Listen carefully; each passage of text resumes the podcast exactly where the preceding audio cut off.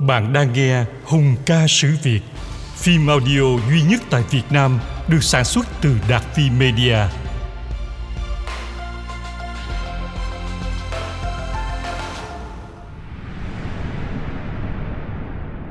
Muốn biết rõ lực lượng chiến đấu của quân ta bây giờ ra sao, nay cần nên biết thêm về mặt đối phương một chút. Khi kéo sang, Tôn Sĩ Nghị có ban ra 8 điều quân luật Ngoài những điều khuyên răng quân lính của Nghị không cần dùng làm đối tượng để nghiên cứu, còn có ba điều dưới đây cũng có thể dựa làm bằng chứng để cho ta thấy sơ phương lược của tướng Thanh định ứng phó trước quai võ của các chiến sĩ Đại Việt ở đương thời và chiến lược của vua Quang Trung toàn vượt ra ngoài chỗ nghị sở liệu cả.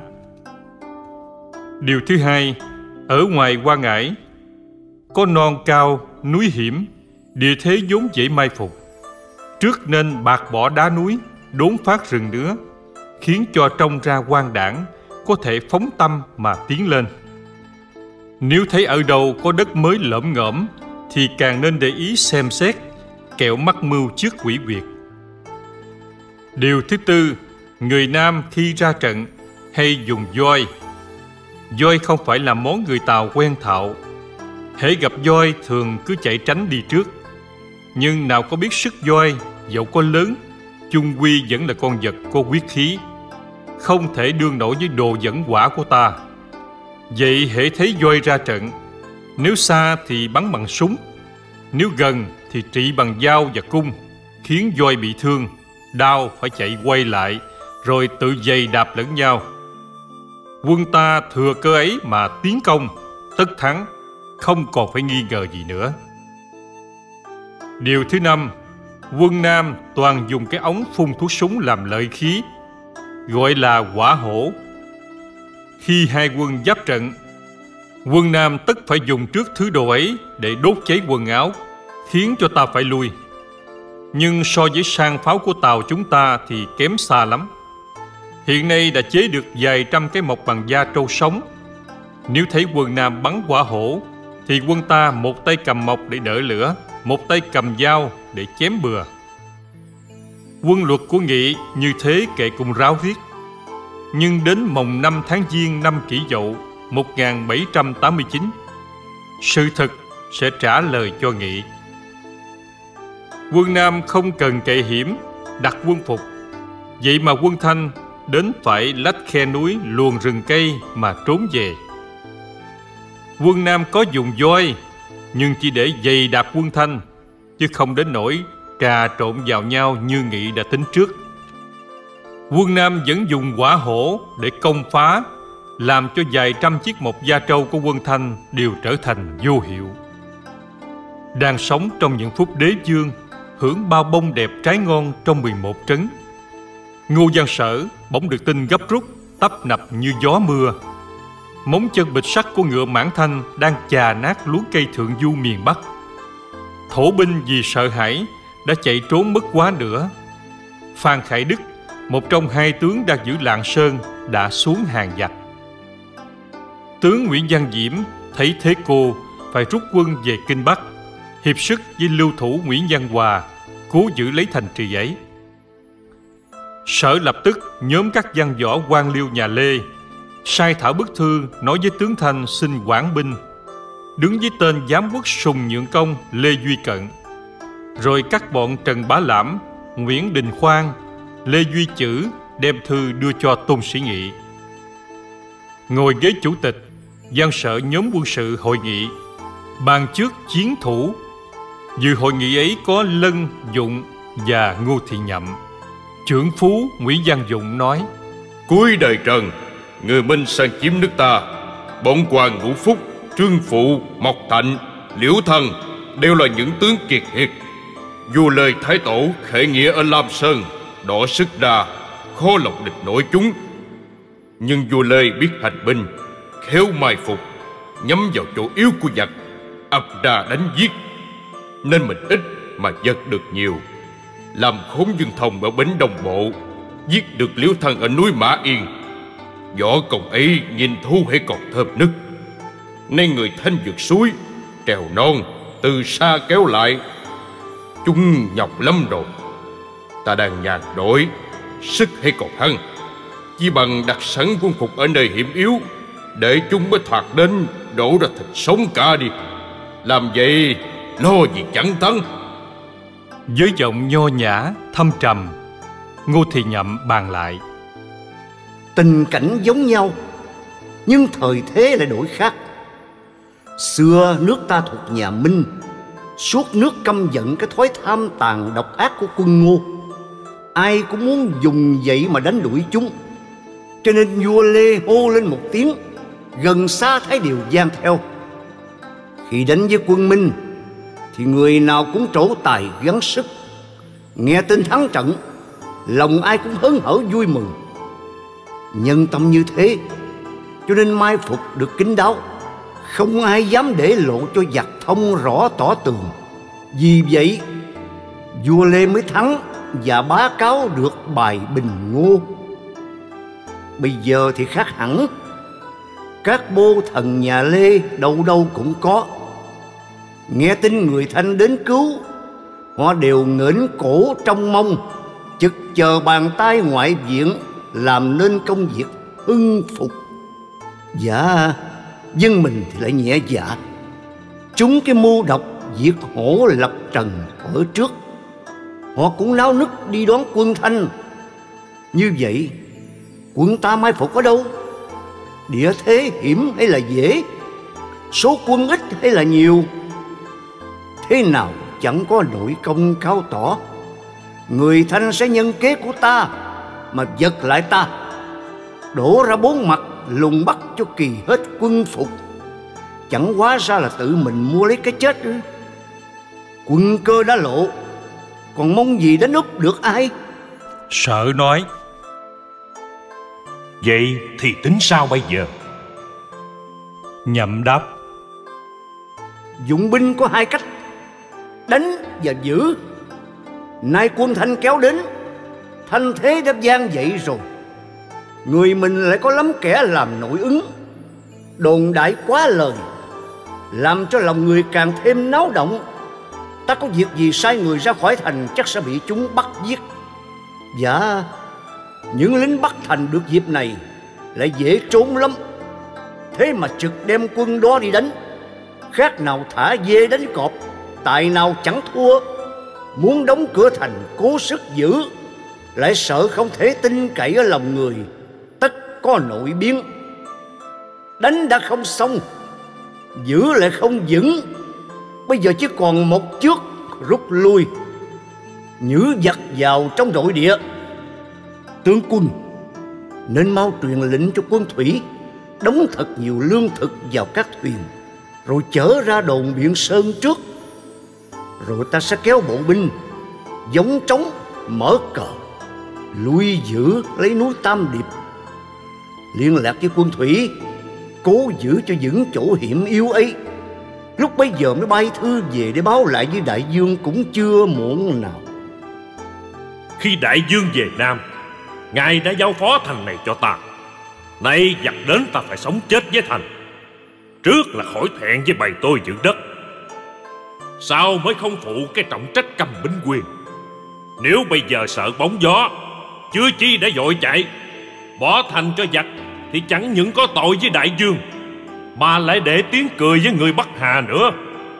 Tướng giỏi đời xưa liệu giặc rồi mới đánh, Tính trước rồi mới làm. Lâm cơ ứng biến, Vào quỷ ra thần, Cũng như tay cao tính nước, Tùy thế mà đánh cờ vậy. Ta kéo đủ quân về, Không phí một người lính một mũi tên. Cho giặc ngủ nhờ một đêm mà rồi lại đuổi đi. Nào có mất gì mà sợ. Nếu vì rút lui mà mang tội Thì tôi xin giải bài với đại dương. Chắc ngài cũng sẽ soi xét.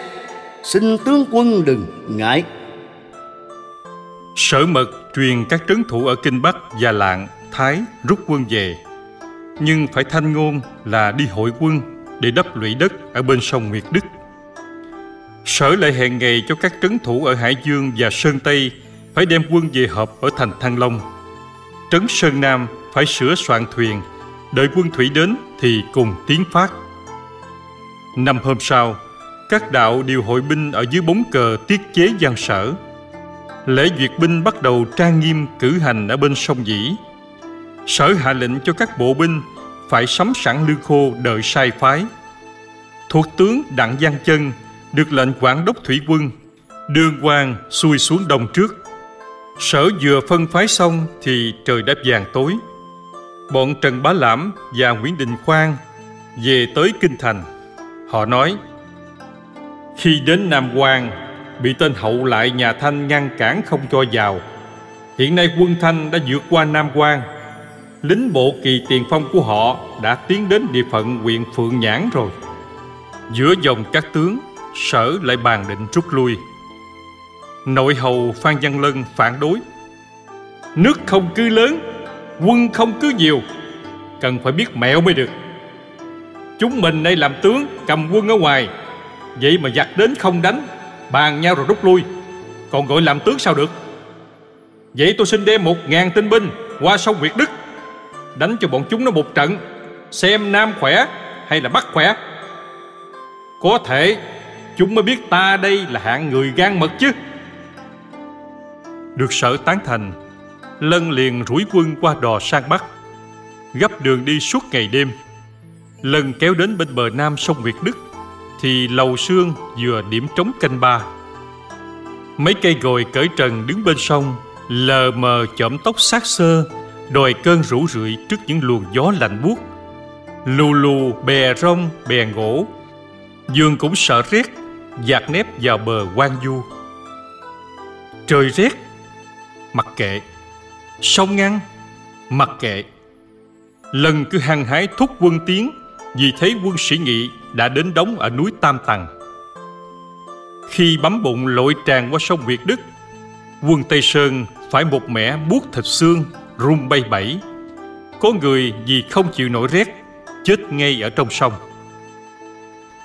đổ bộ được sang bờ bên kia nội hầu phan văn lân thúc quân dây dinh tôn sĩ nghị nhưng phần vì mặt trận quân Thanh kiên cố, phần vì súng đạn ở trong bắn ra rào rào. Quân Tây Sơn không sao đến gần được, lại bị Trương Triều Long, tiên phong bên Thanh, sông sáo đánh giết và cung tên của hai cánh quân tả hữu dực bên địch bắn châu vào. Quân lần núng thế, chết mất vô kể. Trước đó, Tôn Sĩ Nghị phái ra một toán kỳ binh từ mạng thượng lưu vượt qua sông, đi tắt đánh núp lấy dinh thị cầu.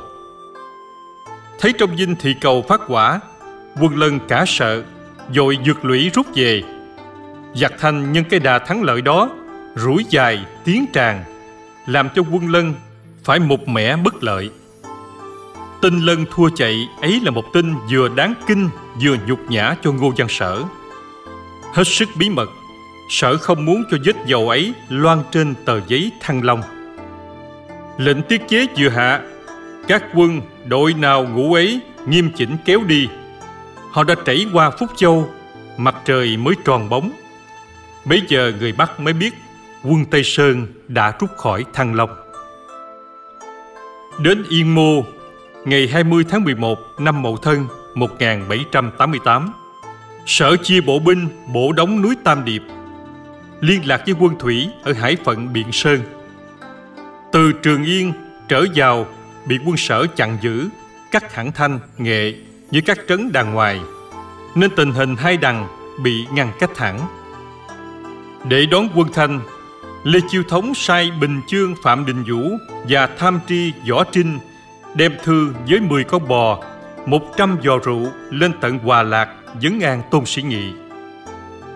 Ôm cái giả tâm xâm lược, Tôn Sĩ Nghị vượt qua cửa ải, xuống làng Sơn, rồi kéo đến Kinh Bắc thật dễ dàng.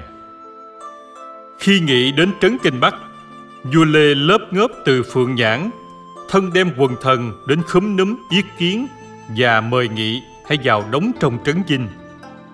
Song nghị nói, Đây cách thần long không xa, nên đến ngay, chứ không nên trùng trình nở lại. Nghị bèn sai bắn chín phát súng rồi nghiêm chỉnh đội mũ mà tiến đi. Bóng lạnh đã ngã về chiều. Nghị mới kéo quân đến bờ phía bắc sông Dĩ Vua Lê xin trước qua sông Vào thành Thăng Long. Sai sửa soạn màn trướng ở trước điện Kính Thiên Để mời Nghị đóng. Nghị không ưng nói Ê, chỗ ấy không phải là hàng doanh của đại tướng Vì có nhiều điều không tiện cho việc hành binh. Nghị bèn sai chia đồn cắm đóng ở những nơi bãi cát rộng rãi bên sông nhỉ. Lại sai làm cầu phao ở trong sông để tiện đi lại. Ngày 21 tháng 11 Mậu Thân 1788 Nghị lùa quân vào thành Thăng Long trống rỗng, Đặt tướng doanh tại Tây Long Cung. Khi sĩ nghị ra quân, Vua Thanh giao sẵn cho sách và ấn, Dặn rằng hãy lấy được đô thành Thăng Long thì phong tự tôn Duy Kỳ làm an Nam quốc dương Để ràng buộc lấy lòng người. Dân lĩnh ý chỉ của vua Thanh Càng Long, Sĩ Nghị thấy bấy giờ đã có thể thực hành được sứ mạng đó. Bèn bảo vua Lê chọn ngày lành tháng tốt để làm lễ sách phong. Song vua Lê giải bày rằng lăng tẩm ở Thanh Hoa hãy còn xa vào trong tay Tây Sơn. Chưa đến bái yết được, Thì lẽ đâu lại dội làm cái thịnh điển này? Thế rồi chiêu thống khóc xin Nghị hãy tạm quản Nghị nói Những lời của tự quân Thực ra là chí tình Nhưng hoàng đế đã có mạng lệnh Bảo làm thì không thể trì hoãn được. Tự quân há nên vì tình riêng Mà xin quản lại cho nhàm.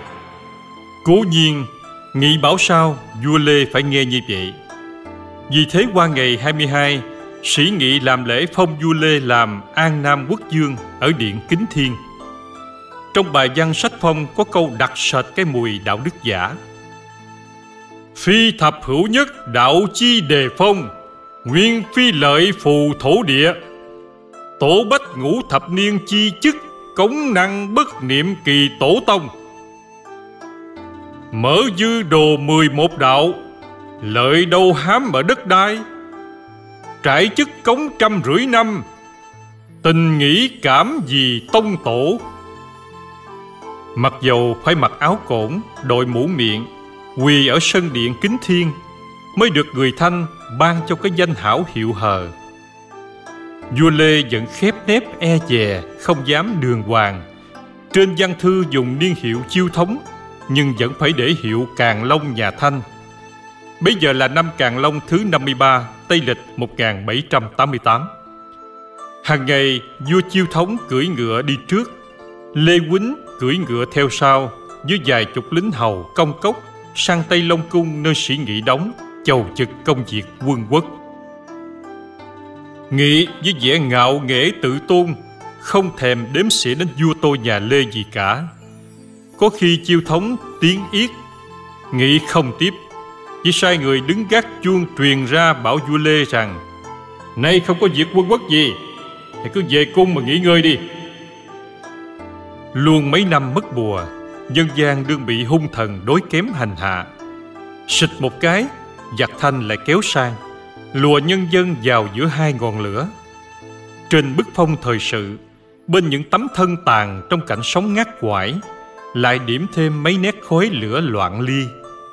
Những tiếng kêu than ra từ lòng không dạ rỗng, lẫn cả bao tiếng khóc lóc nghiến răng trước những thảm kịch cướp của, đánh người, luân gian, hãm hiếp do bọn quân thanh gây nên.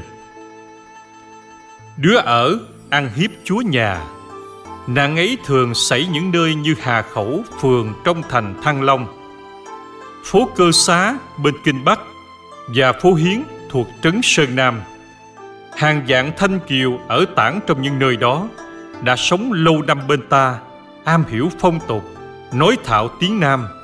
Nay bỗng nắm được cây gậy thần thế của tôn sĩ nghị dở ngay thủ đoạn nhờ gió bẻ măng. Họ hoặc đến phụ theo quân đồn, hoặc lập riêng cái điếm liễm để công nhiên cướp của, hiếp gái ở giữa chợ hay ngoài đường. Không còn kiên nể e dè gì cả. Rất đổi, họ tìm nhiều cách du hãm lương dân để tranh chiếm lấy đất, ruộng, tài sản của đồng bào nguyễn huệ. Đã khổ vì đói kém khổ vì bị hiếp đáp dân gian lại phải triểu vai òe cổ gánh vác việc cung đốn giặc thanh dắt từ mồ hôi nước mắt của hạng người kheo khư ốm đói. Vua quan nhà Lê nặng lấy rượu thịt, cơm gạo cho quân gia thanh và rơm cỏ, lá tre, ngô thóc cho lừa ngựa của chúng. Chỉ thiếu một gánh cỏ, một đấu thóc Anh dân đen cũng đủ nát thịt hay mọt gông rồi Chẳng những vậy, Sự dân nộp lại là cái tai nạn ghê gớm đối với dân gian. Đã mất của đổ sông ngô, Lại mất công quỵ lụy chầu chực Gia dĩ một tan hai ngoại, Hạng người ngắn cổ bé miệng Chỉ có cách gạt nước mắt, Bấm bụng chịu dầu Trước những cái tàn ác của kẻ lạm bổ phù thu. Sống mặt bay, Chết cũng mặt bay. Quân thanh cứ việc ăn chơi phè phỡn Dùi đến đục Đục đến săn. Vua tôi và Lê cũng sước tráng về việc liệu lý binh lương. Nhưng nạo vét được bao nhiêu Thì lại cúng sống khách binh hết cả. Đà trót đáp theo tiếng gọi cần dương, Nghĩa binh các nơi riêng chịu bóp bụng tổng quân, Chứ đừng hòng triều đình phát tiền, phát gạo mà nhờ.